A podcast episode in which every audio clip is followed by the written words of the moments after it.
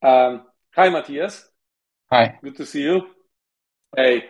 Um, this is the first time we're recording this week in AI. And I think there's a lot of cool stuff that happened uh, this week.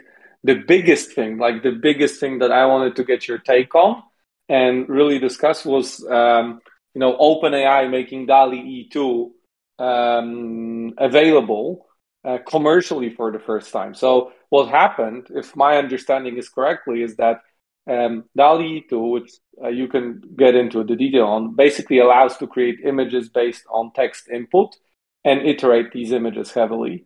Um, and you couldn't use these images commercially uh, until just a few days ago. Like you could create a photorealistic image or you could design art, but you couldn't use it for commercial purposes. And and actually, OpenAI just uh, said, yes, now you can. Yeah, you have to pay us, but but you can. So I mean, this is like super exciting for me.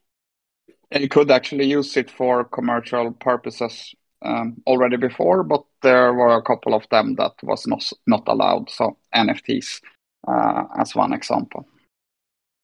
So now, so wait, no, so now you can create NFTs. Yeah, because now you will pay for the usage on DALL-E.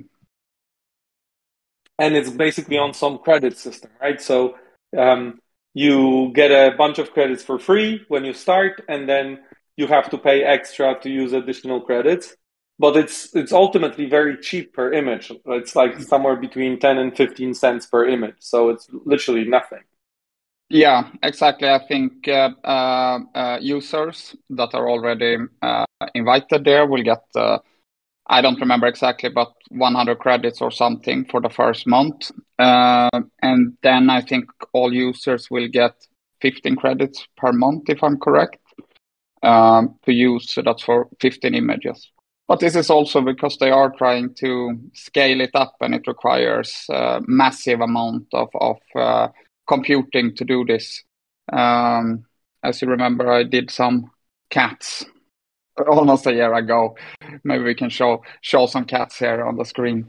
Uh, yeah, but yeah, it required a lot of computing um, uh, doing that because, uh, and that was actually on the same um, uh, model that is used for DALL-E, but with um, uh, less training data but yeah, it requires a lot yeah, of computing to do it. And in my case, maybe OpenAI solved this uh, uh, some other way, but in, in my case, I needed them to also uh, scale up the images once they were done because you know you get like a 250, uh, 256 pixel little little image there. Mm-hmm. But yeah, there is in, interesting that they are opening it up for people to use. I mean, for me, is is just uh, one of the biggest seismic shifts that we will see right now will be literally people not needing to pay graphic. Like if this inf- when this information gets out, that's number one.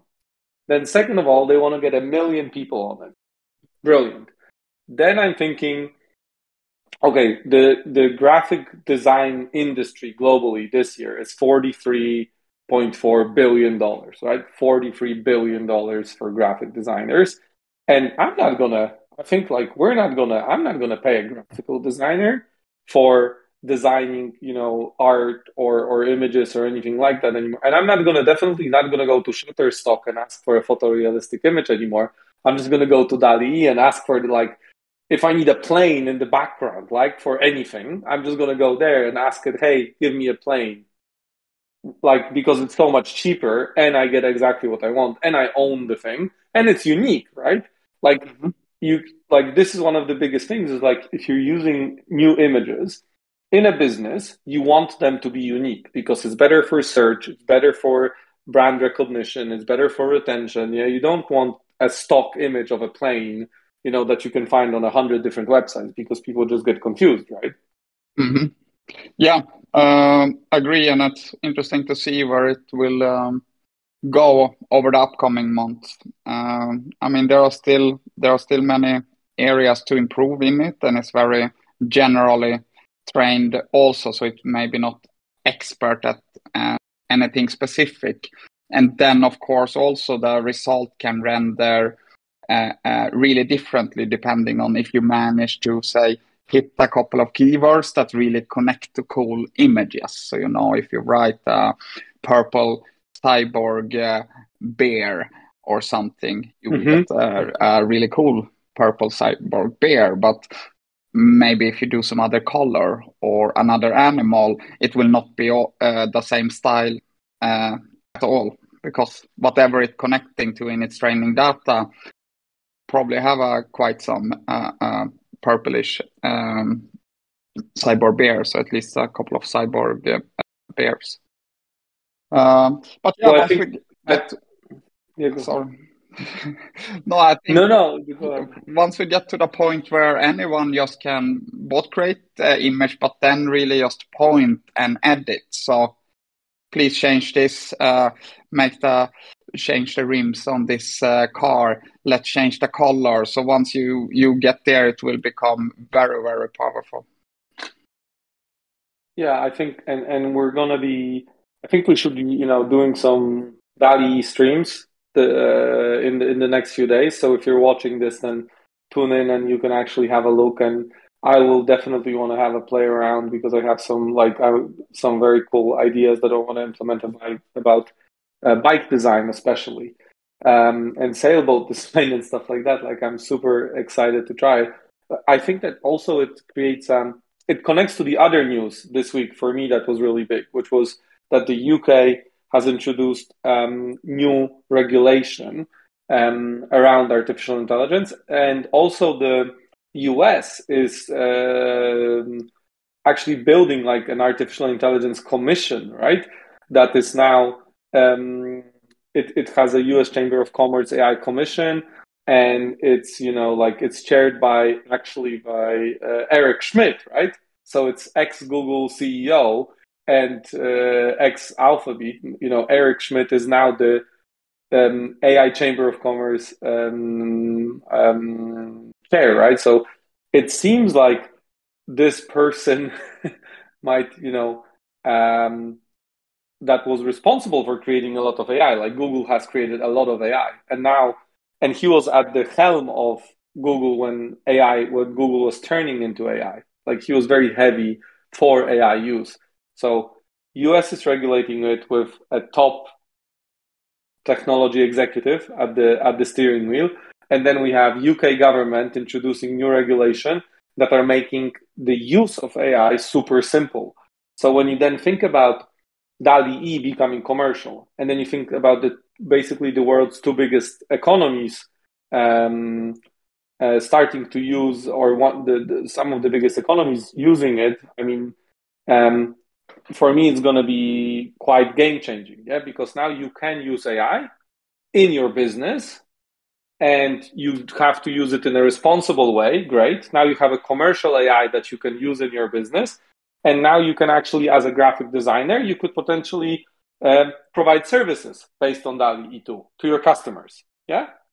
Yeah, definitely. I mean, what is lacking there is um, API at the moment. I hope they will fix something that that um, allows it. But for sure, a game changer uh, overall. And um, yeah, all I'm waiting on is somebody to actually more narrow train this type of model. So let's train it on all the boat pictures in that we possibly can find or an, another specific area maybe cars because then it will become really really really good in these areas and then i think it can actually be uh, uh, uh, transformed into specific software so maybe for shoe design or car design or something like that because now it is this general train so it's like a little bit of everything you can possibly uh, imagine uh, which which give it the the, the 360 thing, but uh, not directly in. So um, yeah, I think as soon as people yeah, I don't. To...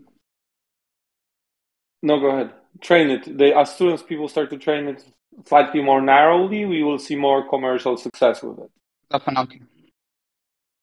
Yeah, I was just thinking from from this perspective, like, will we have regulation that governs the use of AI for job security. Because for me, like when the Chamber of Commerce is getting, you know, excited about this, and one of the biggest tech employers is now stepping into the game as Eric Schmidt, you know, stepping into the head of the Chamber of Commerce AI Commission and UK regulating it in a in a in this way. I think like it can go both ways. It can say, hey, this is this great tool, you can use it, or it can say, hey, you cannot fire a person based on you introducing an AI. Like, you know, like job security. Like in, in, in many countries in European Union, it is illegal to fire people without reason. And is it reason that you bought a tool that can do some person's job? And this is going to be very interesting for me.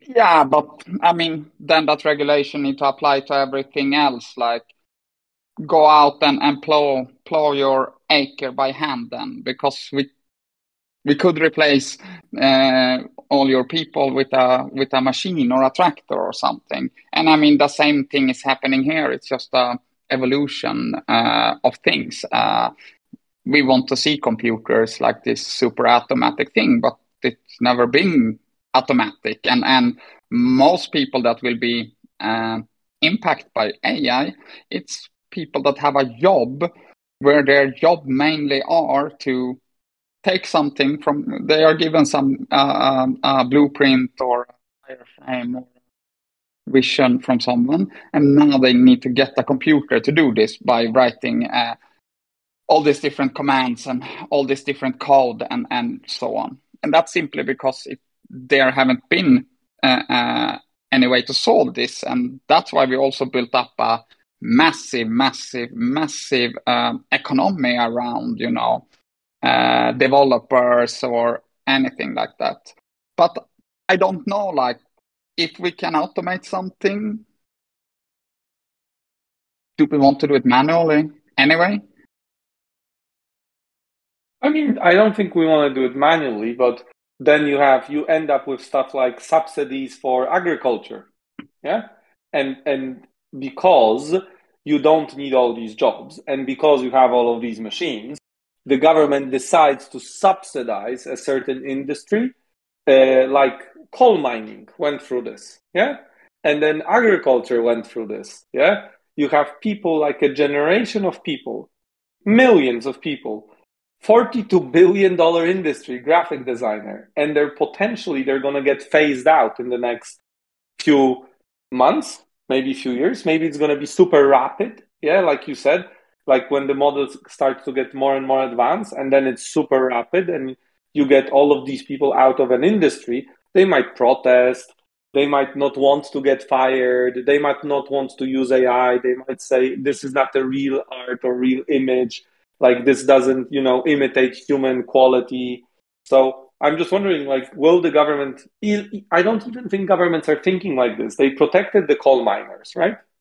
They protect agriculture. They give subsidies. Now, does this apply when you get a new um, machine and you don't need so many farmers? You get a subsidy.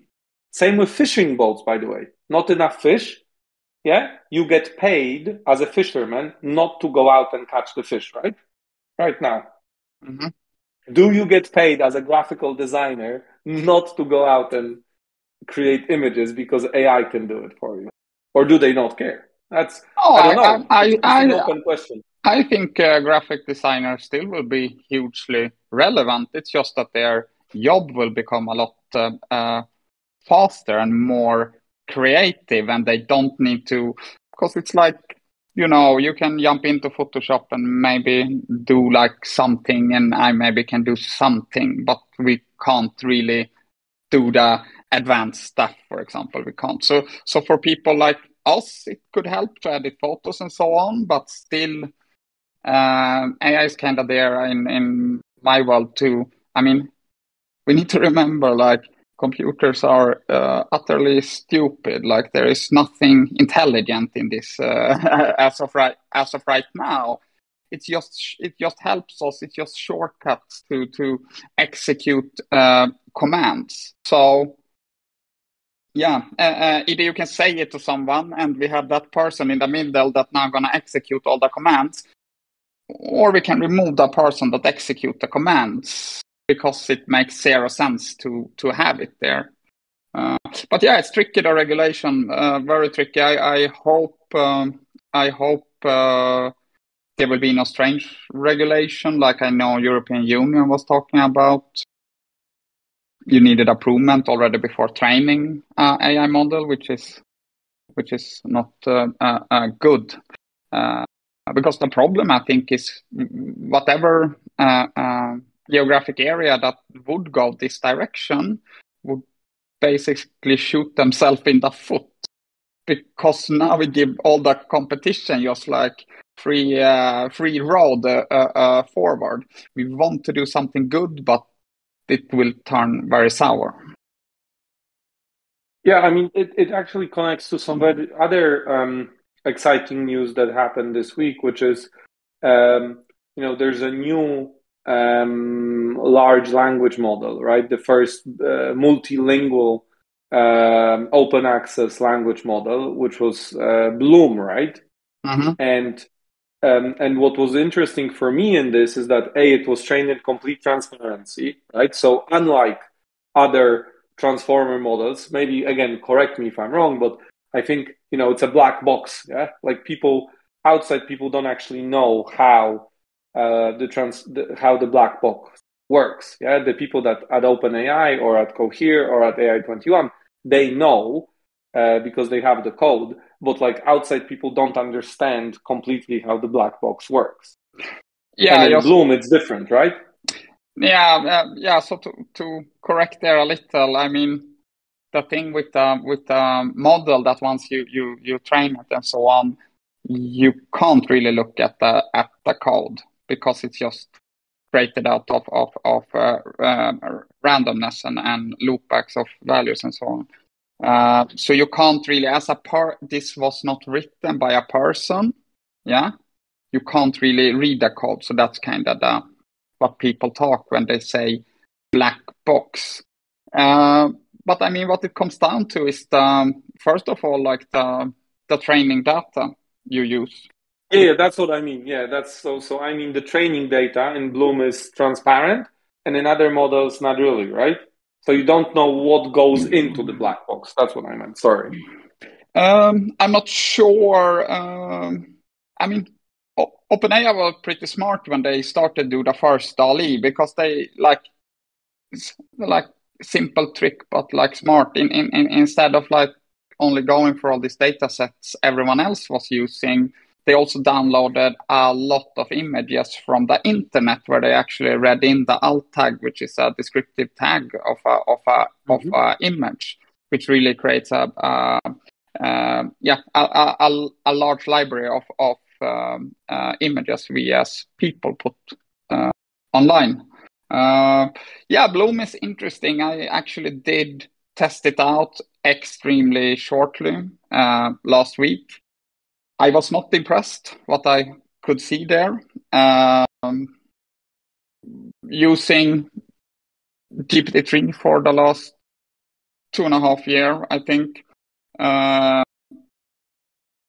I would say there is, and and and then the progress they had since then. So if we're looking at today's standpoint, I don't see anyone really being remotely close to their their level right now. Of course, there is competition and, and catching up, and it's nice that Bloom can do all these languages and so on, but um, it needs to be good also and user friendly. Yeah, I think I, I think you know they say it's 46 natural languages and, and 13 programming languages, and which is cool. It includes you know uh, French, Spanish, Arabic, you know languages that are you know like 10, maybe 15% of the population fluently uses English on a day to day basis.